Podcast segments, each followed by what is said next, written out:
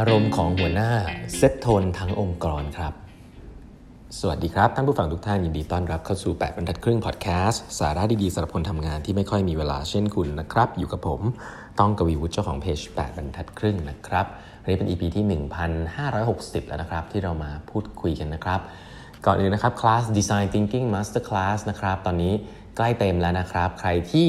สนใจจะเรียน Design Thinking นะฮะไม่ว่าจะเคยเรียนมาก่อนจากที่อื่นแล้วไม่ค่อย get หรือว่าไม่เคยเรียนแล้วเคยได้ยินนะฮะมาเรียนกันได้นะครับ อันนี้เป็นเวิร์กช็อปนะครับไม่ไม่ size size เล็กๆนะครับ แต่ว่าเราทำกันมา 26 ครั้งแล้วนะฮะเราก็ได้ผลตอบรับที่ผมก็ส่วนตัวคิดว่าดีมากนะครับ เรียนตั้งแต่ empathize define ideate prototype test นะ เข้าใจลูกค้าคิดนอกกรอบ ลงมือทำการสร้างของใหม่ ๆ นะครับ ใครที่สนใจ นะครับผู้บริหารคนไหนที่สนใจส่งลูกน้องมาเรียนก็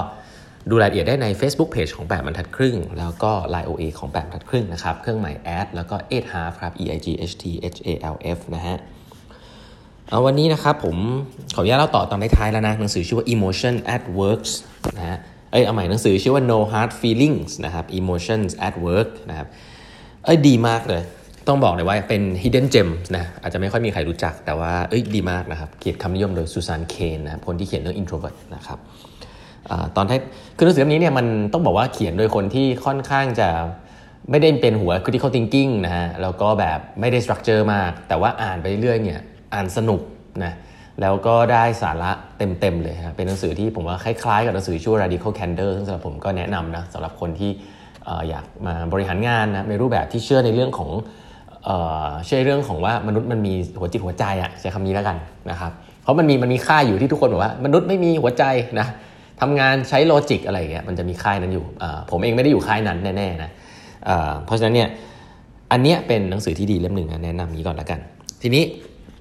วันนี้จะมาเล่าต่อนะเขาบอกว่าจริงๆแล้วเนี่ย culture เนี่ยมันมีคำเขาเรียกว่าเวลาพูดถึง culture มีอะไรใช่ปะผมก็จะบอกว่า culture เนี่ยถ้าเป็นทั่วๆไปผมจะบอก culture คือ behavior ของคนนะ โดยที่ไม่ต้องพูดนะเราเดินเข้าไปเราก็จะรู้ว่าคนมันประพฤติปฏิบัติตัวยังไง อันนั้นแหละคือ culture องค์กรนะครับเหมือนกับว่าคนมันปฏิบัติตัวกันแบบนั้นนะครับทีนี้อีกส่วนหนึ่งที่ผมว่าน่าสนใจ ก็คือ culture มันไม่ได้เป็นเรื่องของการปฏิบัติตัวที่เราเห็นด้วย แต่ว่ามุมหนึ่งคือการการเขาเรียกว่า emotion การแสดงอารมณ์ออกมานะครับเขาเรียกว่า emotional culture cascade from the leader ครับคุณลองนึกภาพดูนะ ว่าถ้าคุณมี leader ที่เกรี้ยวกราดฮะโวยวายโวกเวกเนี่ยแน่นอนนะว่าพนักงานก็จะรู้สึกว่าสิ่งเหล่านั้นเนี่ยสามารถทำได้นะครับ ซึ่งเขาก็จะเกรี้ยวกราดโวยวายโวกเวกได้ ไม่ได้เป็นเรื่องผิดนะก็คือว่าเรื่องนี้สามารถจะทำได้นะคนที่เงียบหน่อยก็รู้สึกว่าอึดอัดบ้างนะแต่ก็ต้องยอมรับว่านี่คือ culture นะหรือถ้าเกิดว่าคุณเป็นหัวหน้าที่อาจจะเป็นคนที่ชอบตัวเลขมากๆนะครับชอบตัวเลข analysis มากๆ แน่นอนครับว่าคนทั้งองค์กรเนี่ยกว่าจะมีติ้งกว่าจะคุยอะไรกันสักทีเนี่ยก็ต้องหาตัวเลขหา Data มายืนยันนะถ้าคุณเป็นหัวหน้าที่ใช้ Data พนักงานก็จะต้องหา Data มายืนยันในทุกมีติ้งเพื่อที่จะสุดท้ายจะมาถึงคุณหรือไม่ถึงคุณนะ่ะแต่มันก็จะเกิดสิ่งเหล่านั้นเสมอนะครับหรือถ้าคุณเป็นหัวหน้าที่ใช้ gut feeling นะเออะใช้อารมณ์นะใช้อารมณ์การตัดสินใจใช้ประสบการณ์นะแน่นอนนะในคุณเข้ามาในมีติ้งทุกคนก็จะเหมือนกับตั้งใจจะใช้ gut feeling ในการตัดสินใจ เพราะฉะนั้นต้องระมัดระวังนะครับ เพราะว่า culture เนี่ยการแสดง emotion เป็น culture รูปแบบหนึ่งนะครับ แล้วก็เขาบอก emotions can go viral นะคำนี้น่าสนใจ คือเมื่อไหร่ก็ตามที่มีการแสดงอารมณ์แบบนี้เกิดขึ้นแล้ว คุณไม่รู้ว่ามันถูกหรือมันผิดแหละ แต่ว่าให้คุณรู้ไว้เลยว่ามันจะขยายผลไปที่คนอื่นแน่นอนนะครับ อันนี้คือเรื่องของ emotion culture นะครับอย่างที่ผมเล่าให้ฟังไปตะกี้นี้เนาะ เพราะฉะนั้นเนี่ยต้องระมัดระวังให้ดีนะครับ การที่เรามี เขาเรียกว่าเดี๋ยวผมยกตัวอย่างแล้วกันนะว่ามันมันมันมีลักษณะแบบไหนบ้าง เช่น เวลาเราเดินในในทางเดินของของออฟฟิศเราเนี่ย ถ้าเราเจอกันเราทักทายกันไหมอ่ามองหน้าทักทายกันไหมดี๋ยวเราเงียบๆเป็นเรื่องปกตินะถ้าเป็นแบบเราโดนภาพประเทศนะถ้าเป็นอเมริกานี่เขาเดินไปก็ต้องแบบไม่ไม่รู้จักกันก็ต้องมองหน้ากัน แล้วมีเฮ่เฮ่ทักทายกันเล็กน้อยนะที่ออสเตรเลียก็เป็นนี้ เมืองไทยหรือเมืองจีนหรือญี่ปุ่นอาจจะเงียบๆก้มหน้าก้มตาอะไรอย่างนี้ไม่มียิ้มให้กัน ไม่ได้มีอะไรผิดเลย แต่นั่นก็คือเขาเจอองค์กรของคุณเป็นยังไงใช่ไหม co-worker ของคุณสามารถที่จะร้องไห้ได้ไหมเวลามีปัญหาแล้วร้องไห้ได้ไหมมีโต๊ะเป็นโต๊ะมีทิชชู่ไหมอะไรแบบนี้ ก็คือการแสดงอารมณ์มันเกิดขึ้นได้ไหมนะครับสามารถที่จะส่งอีเมลกันแล้วมีอีโมจิได้ไหมหรือเวลาส่งอีเมลแล้วมันต้องซีเรียสมากๆอ่าอะไรแบบนี้ ผมเคยอยู่ในองค์กรนะฮะที่การส่งอีเมลเนี่ยต้องเรียงตามลำดับขั้นของตำแหน่งนะ อันนี้คือไม่ได้พูดถึงไอ้ตรงตรง send ตรง receiver นะผมเคยโดนด่ามานะว่าทำไมถึงเอาคนนี้ขึ้นก่อน คนนี้ทำไมไม่เอาคนนี้ขึ้นก่อนอะไรเงี้ยซึ่งสำหรับผมรู้สึกมันไร้สาระมากนะตอนนั้นคือแบบแล้วพี่ที่พี่ที่บอกผมนี่ก็คือแบบเหมือนเป็นผู้คุ้มกฎเรื่องนี้ผมก็ไม่แน่ใจว่าทำเพื่ออะไรนะฮะแต่ว่าพอมองย้อนกลับไปนั่นก็คือ c u เจอแบบหนึ่งนะฮะถ้าผมเลือกจะอยู่ที่นั่นก็ต้องทำแบบนั้นนะฮะแล้วก็แล้วคนหลาย ๆ คนเขาก็ทำเป็น auto ไปแล้วอะคือเขาไม่รู้ด้วยซ้ำว่ามันทำไปทำไม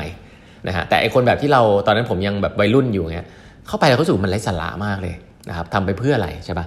ก็เขาเจอไทยๆแบบนี้แหละก็เป็นเขาเจอไม่ได้บอกว่าถูกหรือผิด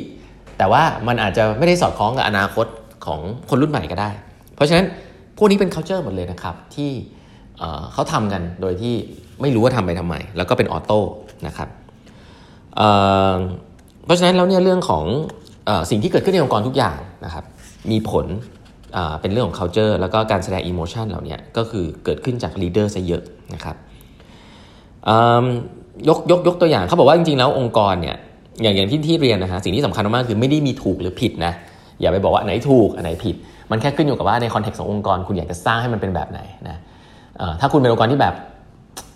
แบบจริงจังมากเครียดมาก high performance ถ้า high performance จริงนะแบบไม่สนอารมณ์คนเลย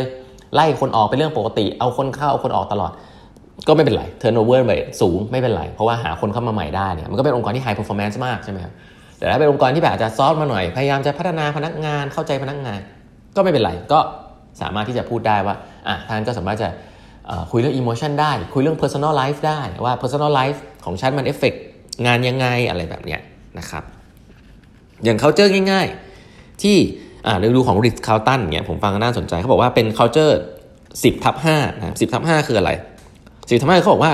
จะมี culture ที่อยากให้ staff ทำก็คือ เมื่อเดินเดินเมื่อพนักงาน 2 คนเดินเข้าใกล้กันในระยะ 10 ฟีตนะฮะให้ make eye contact แล้วก็ยิ้มให้กันนะเมื่อเข้าใกล้กันในระยะ 5 ฟีตนะครับ ให้พูดสวัสดีกัน เขาบอกว่า simple policy แบบนี้ถ้ามัน implement ได้อะมันจะทำให้เกิดเขาเรียกว่าอะไรอะ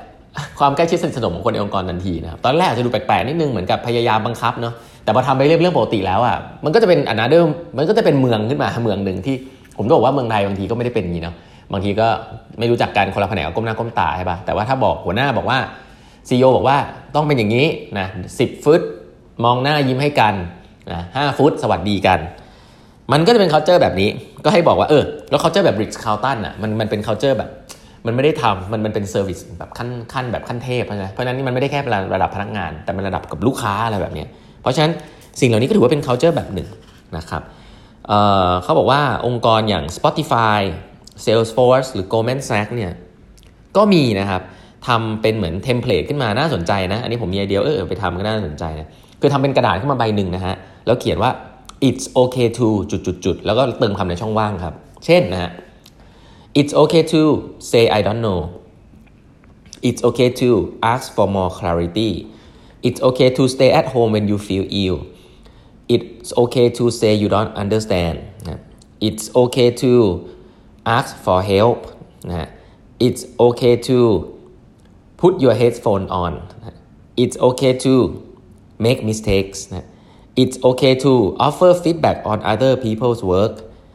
It's okay to have a messy desk. It's okay to ask the management to fix it. อันนี้คือแบบให้เห็นว่ามันมีอีกเยอะนะ แต่ว่าเรานึกภาพมันเป็นแบบมันเป็นมันเป็นคำพูดที่เฟรมได้ดีมากเลย ถ้าคุณแปะในห้องประชุมหลาย ๆ ที่เนี่ยจะให้พนักงานรู้สึกว่าเออฉันทำอะไรได้บ้างนะและหลาย ๆ อันเนี่ยถ้ามันเป็น emotional support เป็น message จากหัวหน้า leader เนี่ย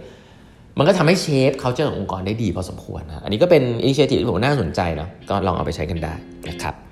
อะเดี๋ยวมาเล่าให้ฟังต่อมีเทคนิคอะไรอีกนะในเรื่องการสร้าง culture แบบ emotional แบบนี้เนาะ วันนี้เวลาหมดแล้วครับ ฝากกด subscribe แปดบรรทัดครึ่ง podcast นะฮะ แล้วพบกันใหม่พรุ่งนี้นะครับ สวัสดีครับ